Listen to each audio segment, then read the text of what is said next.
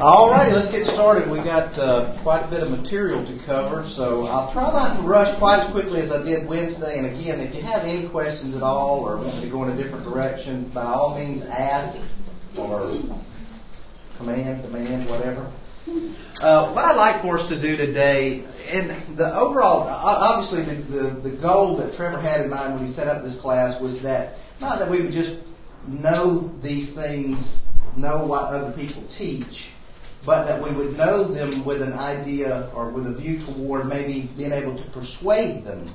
And I don't feel like I did a really good job with that Wednesday night, but uh, the, the, you do have to be familiar with what they believe in their mindset. Otherwise, they're going to they're going to come at you from angles that just don't make any sense at all. So I think it's good for us to be familiar, and, and hopefully, as we go along, we'll not only familiarize ourselves with the things that they teach, but how that affects their mindset, how that affects their teachability. And hopefully I can inject a few things in there about um, how to, to try to persuade. Again, I'll, I'll just say it right now. I've never been particularly successful. Uh, the, the only person I've ever persuaded out of Mormonism is me. And I have to thank, really, uh, uh, well, the Lord very much, but uh, just so that you know why I left Mormonism, I got to thinking about this. You know, how do you how do you persuade someone to leave Mormonism?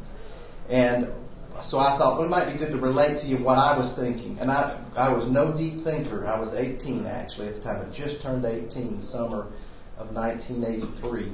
and my mom had bought me. I was away at school. My mom had bought me one of these for my graduation present. This is the Bible, the Book of Mormon, and the Doctrine and Covenants, the RLDS version, the, the sect, the smaller sect that I came out of, the one that's much more heavily influenced by Sidney Rigdon and his fairly strong teachings on some of the, the tenets of the gospel. Well, at any rate, I got back here, it's pretty thick, but I got back here to the appendix, and this caught my attention. And I can distinctly remember being in the apartment that night when I read this and thinking this was really, it really kind of shook me up because I had been reading the Joseph Smith translation of the Bible, but I had been reading mostly Proverbs and the Gospels since I'd been 12. I just would read them a lot. And um, I got to this statement here, and uh, and it shook me. I, I, was, like I said, I was no deep thinker, but it says, uh, and this is in the appendix of this book to the Doctrine and Covenants, okay? I think you already know that most of Mormonism does not come from the Book of Mormon. You probably saw that from the other night that the Book of Mormon is, for example, very it's very monotheistic. It's actually what they call Sabellianistic, which means that it is extreme monotheism. It's like the, the Pentecostal oneness. Oneness.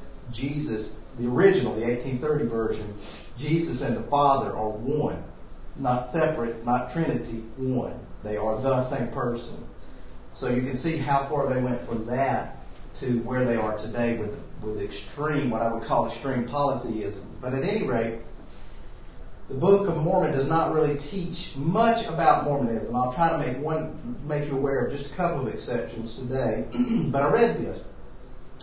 This statement was removed from the main body of the book by the action of the 1970 World Conference. Its subjects primarily concerned with the arrangements for the construction of a boarding house in Nauvoo and with the practice of the ordination of baptism for the dead, which the RLDS never practiced, uh, nor polygamy or any of that. It will be noted that the several paragraphs are devoted to references such as washings, anointings, memorials for your sacrifices, and matters which have been kept hid from before the foundation of the world. Okay? In other words, what they're saying is we, we don't think that this is God's Word anymore. Now, this has been in the Doctrine and Covenants for use as Scripture. Okay? The next page, they have to, they, they, they've taken all this out, by the way, since then. You cannot get these, this version anymore. They left it in there for just a little while because people would be curious. What happened to Section 107 of the Doctrine and Covenants? But you won't even see section 107 anymore. It's just not even there. but look at how it starts. And this is what, you know, again, feeble minded, but this is what I read. It said, Verily, thus says the Lord unto you, my servant Joseph Smith. I am well pleased with your offering and acknowledgments which you have made, for unto this end I have raised you up, that I might show forth my wisdom through the weak things of the earth. And it goes on to describe this revelation. This clearly a revelation from who? Who, did, who, who asserted that that was that the author of this was? From God. From God. So again, no deep thinker here, but I, a page later, I'm like, well, wait a minute. They just said it's. They just just yanked this out of their book. But that says it's from God. Why? Do, wait a minute. If you look back at the other revelations, it starts the same way. And they're doing this by the conference. The conference is doing. They're taking God's word out. So you can understand that from someone young and inexperienced with reason or anything that when I when I read that after having read the Bible a fair amount, not not extensively, but just those mainly those passages I mentioned, passages I mentioned, that that created doubt in my mind. That created a lot of that. So I left. I, I, I said, you know, because I had been pretty proud of the Book of Mormon, you know, because it answered all those questions that I was talking about. But at that point, I said, you know what? I don't think these guys know what they're doing. So I left and went to the Baptist church uh, back in uh, 1983. So that's, and I have tried to use that with Mormons, you know, later. Uh, you can do it with both the LDS Mormons and the RLDS Mormons, where you, you show them, look, you have all these tremendous changes in your foot. You have, and, and that's one reason I've got, it, as I was just showing Trevor, you can get these. Deseret publishes them, and I've got I've got them all marked up because you can show them. These are the original eight photocopies of the 1830 and 1835 Book of Commandments, which became the Doctrine and Covenants in the Book of Mormon, and also the uh, 1851 version of the Pearl of Great Price. And you see the tremendous changes that they've made.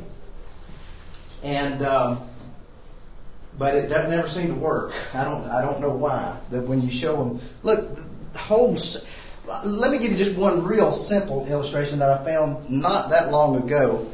Uh, I don't have. I was going to show, but I don't have the uh, the modern one with me. I brought it Wednesday night. But this is the the 1835 Doctrine and Covenants. now, you t- tell me if you can catch a big a big change from what I've been describing to you about Joseph Smith. At least a little bit about him and what this says. This is the 1835. Because remember I said Martin Harris and uh, Oliver Cowdery and, and others left because they felt like that Joseph Smith was overreaching. Early on, they were with him, but then they left him and were excommunicated very early on. All three of the original uh, witnesses to the truth of the Book of Mormon left, were excommunicated. And you, this is talking to Joseph Smith, and you have, this is a revelation from God, you have a gift to translate the plates.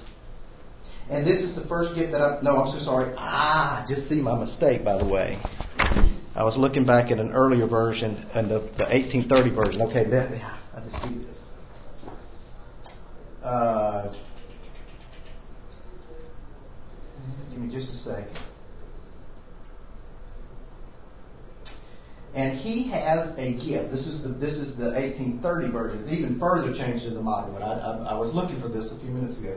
And he has a gift to translate the book, and I have commanded him that he shall pretend to no other gift, or I will grant him no other gift.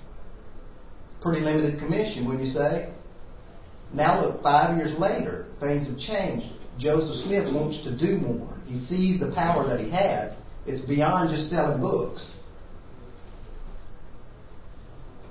and you have a gift to translate the plates, and this is the first gift I bestow upon you. You see that?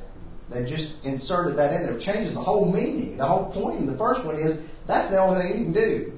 And then the five years later is that's just the beginning of the things that you're going to do. That's a pretty big difference in the things that you could do. In the modern version, it's even further clarified as to what they wanted Joseph Smith to be able to do. So that's just an example of some of the things. But again, I've, I've, I've shown those things to Mormons before. They seem to be unfazed. the other thing I mentioned on Wednesday night, and by way of the topic of this class, which is to try to persuade them, I said, you know, I try to, and I, I thought it might have came off a little bit coarse later when I thought of it. To try to knock the polish off was the expression that I used. Well, I don't mean that a, to be rough. That the passages from Isaiah chapter 44, verses 4 and 6, uh, 6 and 8, rather, when I say I'm using the, that those passages and, and also uh, Alma 11, 26 through 28 in the Book of Mormon to try to persuade them, I don't mean you have to be rude about it, but my thought in, ha- in studying with these guys over the years is they're so hard-headed and they're so push, not pull, that I've, I've you know, in a polite way, but I've, I've, I've not wasted a lot of time bringing them to those passages. You know, I listen to them for maybe 10 minutes and I'm like, well, let me, I've got some questions. Can I show you this? What do you say about that? And typically that's when they get up and leave. But the reason I do that is because I would like to. I, this guy is he's going to go to the next house and the next house and the next house and the next house, and, and these people once they get them, it's a lot like the Pharisees. You know, they really they're really really really hard to persuade with the truth afterwards. So if I can if I can dissuade them or take some of their vigor for what they're doing, the wrong that they're doing, that that's the idea behind knocking the polish off. It's not to humiliate the guy. There's something else that you should know when you're working with them. This is very frustrating if you've never dealt with them. They have to, uh, if you present problems, they watch each other. They watch each other. And if one of them seems to be having a little bit of trouble with your arguments, you will notice that he is conspicuously absent from further discussions. He'll be in Boaz the next time.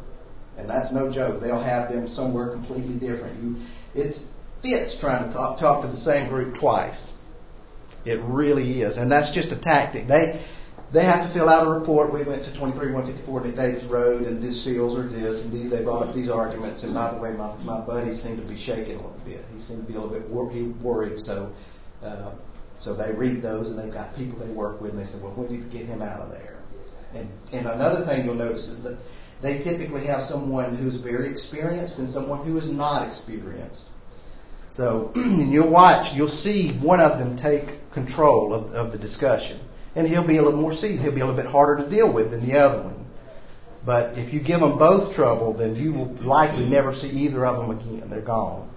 Even if you ask them, even if you plead with, please come back and study with me. I would love for you to come back and study. They'll say, and this is something that just irritates me to no end, is I can't count the times, well, I guess I could, probably half a dozen times, where they said, we'll see you next Thursday night at 7 and then you call them and they don't return you. They never come back. But they say they will and they won't. All right, so I, I didn't mean to go into all that. Any questions? Any thoughts, comments? So how do you deal with uh, the argument about the, the Holy Spirit and being a, a testament to them? It seems like that's very hard to deal with. It is, and in fact, I've, I've got I've got a section uh, what I was hoping to do today, I never really said this, but I, I want to go through this section on salvation um, briefly, what that means to them, because one of the we're trying to save them, right? Well, they believe you're saved, not me, but you are saved. Uh, you're going to heaven. As one of them looked me in the eye, it said just most emphatically, with just sincere. I mean, he was just as sincere as anything I've ever seen. He says Greg, you're, you're going to have all the heaven you think you will. You're going to have all the heaven you think you will. This poor knew that I was a Mormon apostate. And uh, so, you know, that's a. So the question, though, the question that you've asked, I wanted to go through salvation and then look at their scriptures to give you an idea. But what does authority mean to them? We've already kind of hinted at the fact that the Bible couldn't possibly be their authority couldn't possibly be because they don't trust it. The, the Mormon church doesn't spell out where the Bible is in error. It's just anytime it, it happens to not be convenient to hold to it, it's done. You're, if you're arguing from the scriptures, you're done with them. And so it's a lot like dealing with the Pentecostal. Something better felt than, uh, than, than read or felt than told or whatever. So, um, how do you deal with that? The only argument that I've ever used against that, that maybe seemed to give them some pause because you know it's uh, it is very hard to pin down somebody who's thinking subjectively. I am my own authority. How can you possibly question question me? Uh, 1 Corinthians two through four. Who knows the spirit of a man but a man? You know, the, only the man knows what's inside him. So if you are your own authority, you really can't question me. And ultimately, the individual uh, their relationship with, with the Lord and they're being led by the Holy Spirit directly, that is their authority. That is the final authority for them. Yes, the Book of Mormon's good. Yes, the Doctrine and Covenants teach them all these wonderful things. Yes, the Pearl of Great Price. Yes, the prophets. Yes, the seventies. Yes, the apostles. And when it comes right down to it, it's me. Okay? So, the only argument that I have ever used is not really all that original. It's just that you ask them, okay, so you are led by the Holy Spirit directly. Right, okay. Well, I happen to have friends who also claim this. They claim that they are led by the Holy Spirit directly. Now, some of those friends are Jehovah's Witnesses. Some of those friends are Pentecostal. Some of those friends these days are Baptists because Pentecostalism has worked its way into a lot of Baptist churches. And yet they teach things radically different than what you teach. How am I to know which way is right? How, obviously, you can't be right and they're right. I'm convinced they're sincere. I'm convinced you're sincere. How do I know? And so that I've seen them struggle with that, but I've not seen it persuade them. That's just one example. but uh, subjectivism is intensely difficult. The best way to show them, uh, I think, you and, and we won't have time to do it here, but you need to be prepared to make a really good defense of the scriptures. Uh, one of the things that they uh, one of the things that they hold to is that the Bible was corrupted. It was corrupted by the Catholic Church. Okay, that's one of the things, one of the few few things in the Book of Mormon that actually is a true Mormon doctrine. Okay, and that is that not only did uh, the Catholic Church corrupt the Bible, not accidentally, but purposefully, removing, as they say, many things that were plain and precious from the Word of God. So they, they maintain that the Catholic Church did this. That great and abominable church is way it's phrased, phrased in the Bible, in the Book of Mormon. Sorry. All right. So now the other thing that they hold is that the church apostatized very, very quickly. Went into apostasy very, very quickly. There are a number of problems with that view. And when I say very quickly, that by the, the third century, the apostasy of the New Testament church was complete. There existed no New Testament church. And the apostles were gone. The truth was gone from the face of the earth. Absolutely not a scrap of it left. That begs the need for its restoration. That, that's where Joseph Smith gets his mandate from. Well, he claimed through God, but that's, that's what he's saying. You know, it's been completely corrupted. It needs to be started over completely again from scratch. Lots of problems with that within their own.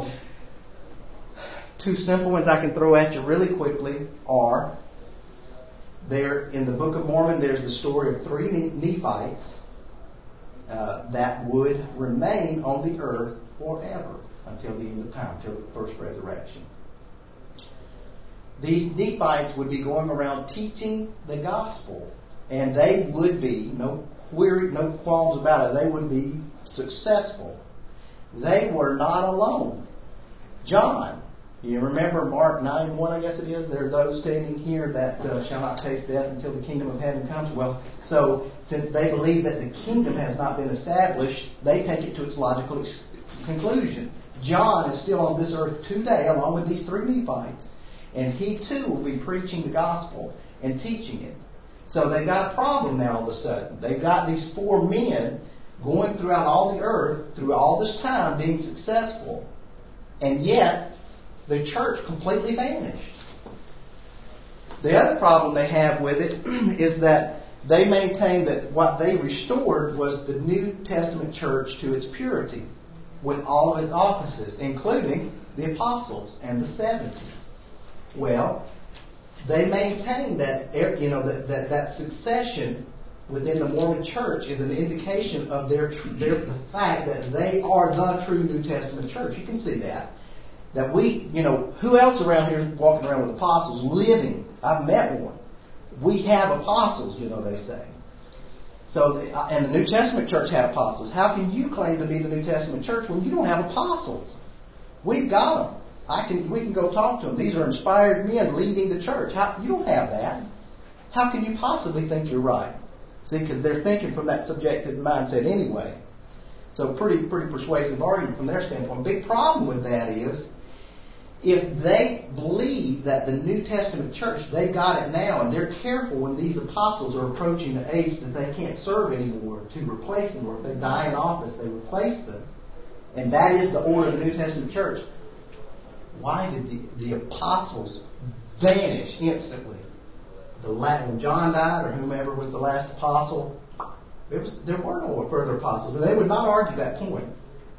So if that was the new, why succession is important today, why wasn't it important then? You see the problem we have there? that could never be the, the yes, ma'am. Do they claim to have John? They do not claim to. Oh, it's it's a myriad. In fact, it's funny. They they you can find Nephite sightings and John sightings. It's about like Catholicism with the Mary stuff. You know, they they they actually do claim people say I was on this road and it was 30 below zero and my tire went flat, and this man came along and I think he was one of the Nephites. You see, so they have that whole lore thing going. Any other questions? because I really want it to be useful to you. I don't want to just catalog what they believe. Okay? They don't, they don't hold any regard to the fact that the apostles were witnesses of Christ, witness the things that he did while it, not only the word but the power. Well, they they make the same mistake that that Pentecostals make. Witness doesn't mean what we we know it does, which is a witness had to, which Acts chapter one makes it clear. This one had to be among those with us who from the beginning, so that he was a witness.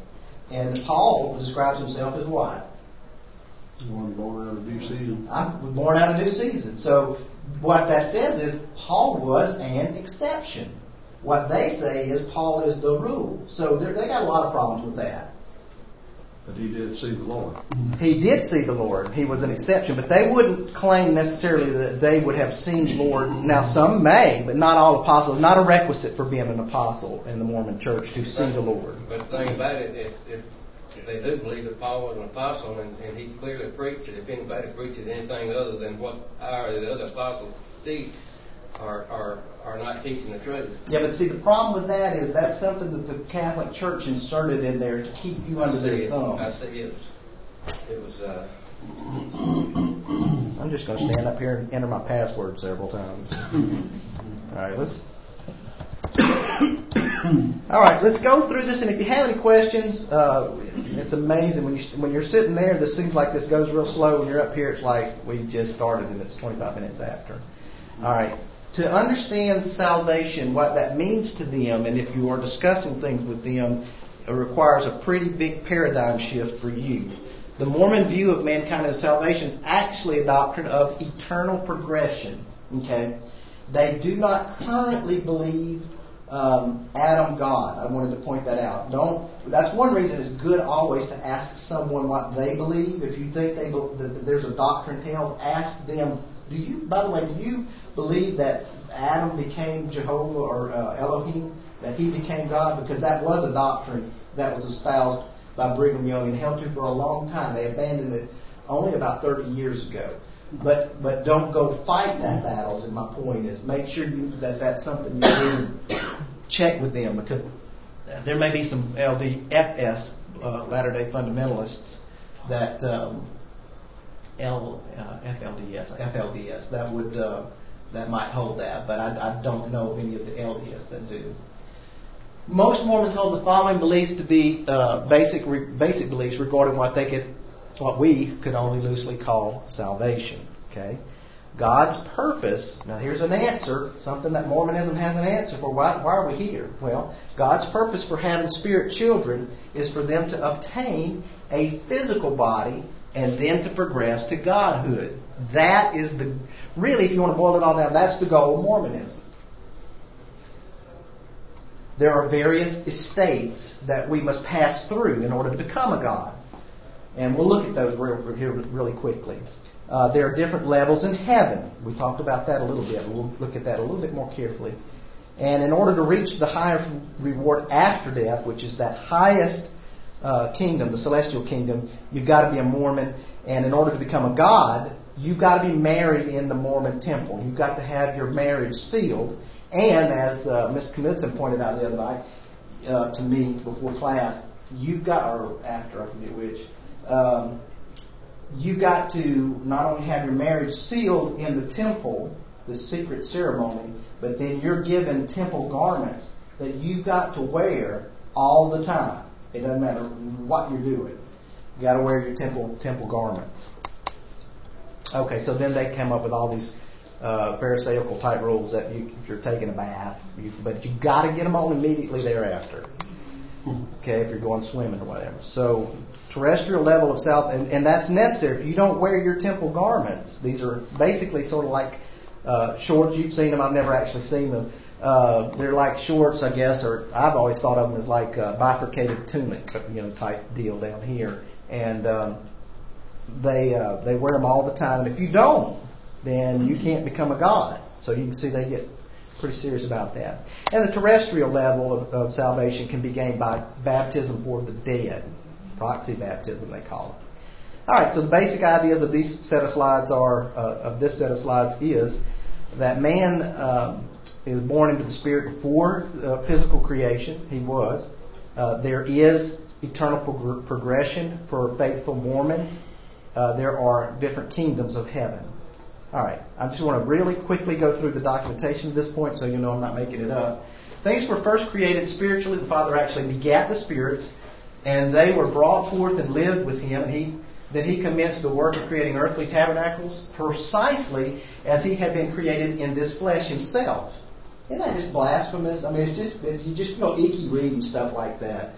Uh, God had been created in the flesh Himself. That's just ridiculous stuff. by partaking of this coarse material that was organized and composed this earth until his system was charged with it. That's basically their way of saying the earth. He charged the, the, the system of the earth. Um, consequently, the tabernacles of his children were organized from the coarse materials of this earth, Brigham Young. They do document their stuff a lot, and it's a good thing because it allows us to see what the early teachers really believed and why they believe what they do today. Uh, this is marriage, by the way. This is this is to allow you temple marriage, is alluded to here, to get you to heaven, uh, and to well, to get you to uh, the celestial kingdom of heaven, so that you can progress to become a god. All right. And again, verily I say to you, if a man marry a wife by my word, which means in the temple, which is my law, and the, by the new and everlasting covenant, ye shall come forth in the first resurrection. Okay, we're going to see this on a chart in a minute and shall inherit thrones, kingdoms, principalities, and powers, dominions, and they shall pass by the angels in the hierarchy of things, and the gods, which are set there to their exaltation and glory and all things. So you can see, by the way, the, the, the lure of Mormonism is you can be an exalted God. It's very human centric, very, very human centric Mm-hmm. which glory shall be the full, a fullness and a continuation of the seed forever. What alluded to, what's alluded to here is you will have your own planet, your own system, you'll charge, you will inhabit a physical body with a physical wife or husband, and you will have physical children to, into your world. They shall be gods, and then they shall be gods because they have no end. Therefore shall they be from everlasting to everlasting because they continue then shall they be above all, because all things are subject to them. Okay? In other words, a bunch of words to say we're going to be God. The Father has promised us that through our faithfulness we shall be blessed with the fullness of His kingdom. In other words, by the way, it's interesting to me how much this phrase appears in Mormonism. Joseph Smith wore it out. In other words, we will have the privilege of becoming like Him. To become like him, we must first have all the powers of Godhood. Thus, a man and his wife, when glorified, will have spiritual children, spirit children, who eventually will go on an earth like this one, we are on and pass through the same experience, same kind of experiences, being subject to mortal conditions, and if faithful, they then they also will receive the fullness of exaltation and partake of the same blessings. Okay, there'll be no end of this. This is eternal progression. That's what that's what's meant by that is salvation. That's what's going to happen forever. There is no end to the physical universe because the physical universe is necessary. And there are all sorts of problems that they're struggling with right now to explain that because there's no physical basis for it. The universe, it's you know you you probably read enough to know that the universe will probably you know from just from the, the human standpoint, and even we can admit this that that will either end in a hot death or a cold death. In other words, the universe is not static. It doesn't go in one direction. It, it, it doesn't just stay flat. It's going in a direction. Well, we know that God's going to end it when He's done with it. But ir- irrespective of that, there there's no physical way that you can conclude that the universe is sta- static. It's not. There's a set amount of energy in the universe, and when that energy is gone, you know it would it would go away it would be cold, a cold death. But the point is, that ain't going to happen because God's going to end it. 2 Peter 3. All right, here, this chart, and I apologize. Um, this says it in so much, uh, so many words. this is the Mormon plan of eternal progression. Okay, intelligences have been forever. They're like matter. They've existed forever. Ever and ever and ever and ever and ever. Okay? Where they came from, I don't know. They don't really. I've never heard an answer for that. But they have always existed, and matter has always existed. Okay. But these intelligence are fairly nebulous things. God, through His, and and, I, and you ought to hear the quotes on this. God, through His uh, diligence and perseverance, He He moved Himself up the ladder to the point that He was He was ready to have a spirit wife, and then uh, I granted some of these to. Uh, uh, to to then uh, to then uh, procreate such that these spirit these intelligences could go into becoming spirits and then eventually inhabit a body which is needed to progress. The important point point here is this is kind of the Milton um, idea of the war in heaven, uh, paradise lost, where you know you remember Jesus is the first son of God of Elohim Lucifer was the second son, according to Mormonism. And um, what happens happened was there was war in heaven, okay, according to them, and those who were uh, faithful to God, those who were faithful to Elohim, uh, they uh, they will be born on the earth according to merit. They, all of us, in this pre-existing case, we were on the side of God, of Elohim. The only ones who weren't were Satan and his angels. Now they were just like they were just like these other creatures, our brothers and sisters. In fact, for all intents and, pur- intents and purposes, they were our brothers and sisters, but they did they weren't loyal, and so they were cast out. And there they they come onto the earth uh, only spiritually. They have no chance to get a body. Okay. We're born according to merit. Does not mean chronologically. What it means is, by the way, we must have been pretty loyal us because we were born in favorable circumstances, sort of like the idea of karma. You see that? So, if you're born in sub-Saharan Africa in the middle of a famine, you must not have been very loyal to God. So, you see how that explains? Well, why, if there's a just God, why are they, why are they suffering like that over in, in Bangalore? Not Bangalore, that'd be Bangladesh. That's a better place. Yeah. So the answer is because they weren't very faithful to God during this period. See how that intellectually or human human that's a nice answer, isn't it? Because we you know it's kind of hard. They would say for us to answer that question. If there's God's merciful, why are those people suffering? Why are we blessed? All right, so you're born according to merit. That means your circumstances. You come to earth. Uh, you live your life. Now, if you live your life well and then uh, you die, but not having become a Mormon, you go to spirit prison, hell. But it's not a weeping, wailing, gnashing of teeth sort of place. Where it is, is a place where it, they even kind of call it the the schoolhouse. You know, it's a place where you go to have another opportunity to learn, to learn of your great mistake in not accepting Mormonism. Uh, the LDS, when they die, they go to paradise. They go to a really good place. They're with Jesus and uh, and the Father. Let me think about that for a second. Jesus is here. I don't think the Father. They they make a deal about who can be where. As you see, that needs to be sorted out up here. Um, so they go here, but then they they like Christ. You remember the reference? Went to teach spirits in prison. They go down here to speak to teach the spirit prison, to teach the schoolhouse people, and some of these will. Uh, let's say they ended up in here and they were, mur- you know, well, I've got to be careful with murderers. They actually do make an exception for murderers, but some do and some don't. But uh, bad, bad, bad people here, people like us, some of them uh, convert to Mormonism. Uh, at any rate, the only ones who will enjoy the millennium, uh, the, the thousand year reign on earth by Jesus himself, uh, that'll be faithful Mormons. One big difference there New Jerusalem does not mean Jerusalem in Israel. New Jerusalem is a reference to Independence, Missouri, or someplace like that. Take your pick. And even, by the way, I think most LDS Mormons still believe that Independence, Missouri, is where the where it will happen. I, I think that. I know that I've read some of them that believe that because of what Joseph Smith said about that temple lot. That's vacant. All right. Um, for a long time, that was that temple had to be built in order for Jesus to return, but I don't I don't think they hold that anymore because it ain't showing any promise of getting built. All right. After the millennium, um, then comes judgment. Satan and his angels come down here to the second death. They're they're cast into the lake of fire. Uh, Satan and his followers, sons of perdition, and that's uh, when you read one of the tools that they use to scare people um, to stay in Mormonism. Once you go into it, is if you can't, if you have, you guys never accepted Mormonism, can't go to that place. The worst you can do is the telestial kingdom. You know, if you're a really bad person, you might go to the telestial kingdom, which, by the way, is described as beyond your wildest dreams. Really good place.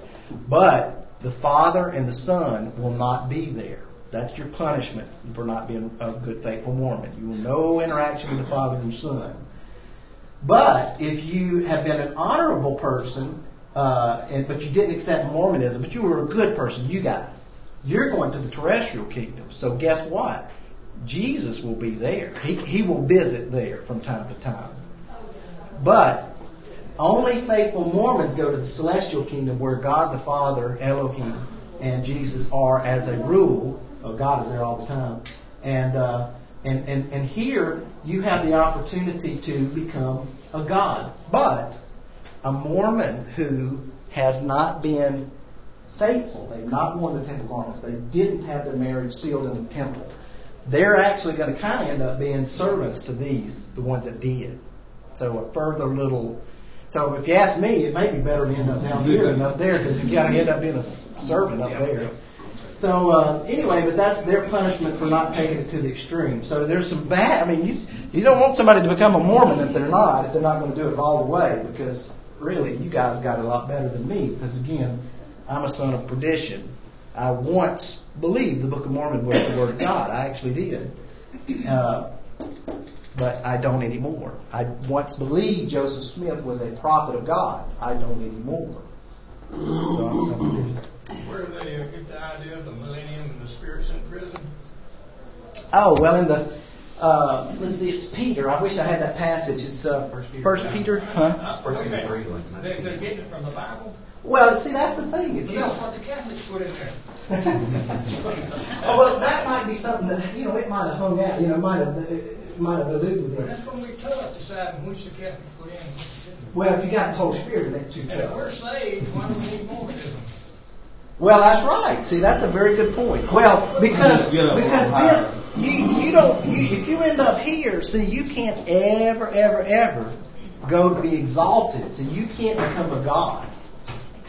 So you're you're just you're done. This you're stuck in this state forever and ever. But it ain't all that bad. Say again. But it ain't all that bad. Ain't all that bad, man. But you're no. But see, the bad, the punishment is no progression. You're stuck in a state. You know, they, they through eternity. There's no hope of doing any better. Whereas these guys, they're going up the ladder. They're going to have their own, and they're going to. Now, one thing, by the way, and I'll just point this out: if you ever, if they ever try to present this to you, that is just a, a logical mess. Here is okay. Why? Why? I mentioned this the other night. Why was there a war in heaven? What did Lucifer say that got him in trouble with God, with Elohim? He remember what he was going to do. He said, "I'll take away their agents." He didn't say exactly like that. He said, "I'm going to I will, you, you won't lose one of them because I'll make sure all of them obey you. That was what Lucifer said.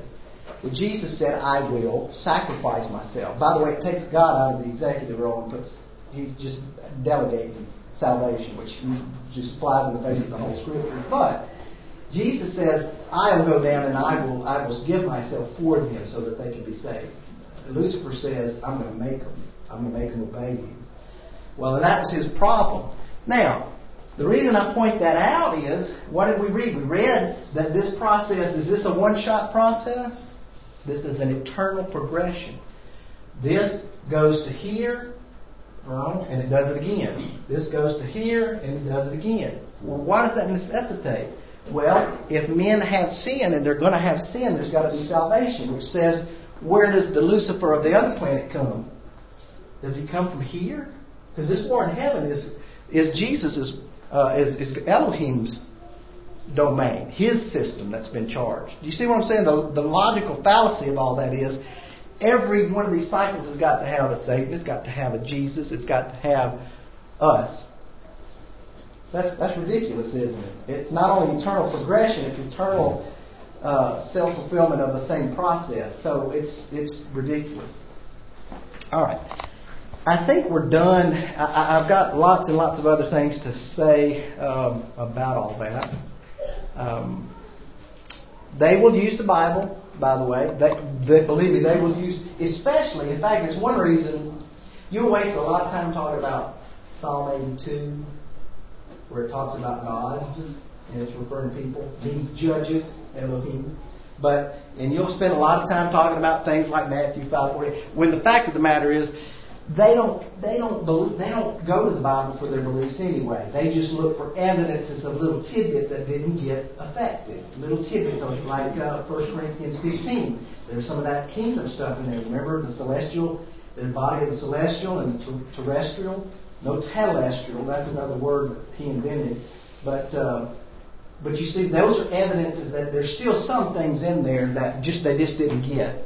Uh, so one thing that I want to do, um, since we're we're done, and I think probably um, one of the, the best things we could do would be to be able to give a really good, solid defense of the Bible and why we use it for authority and why objective faith is infinitely superior to subjective faith.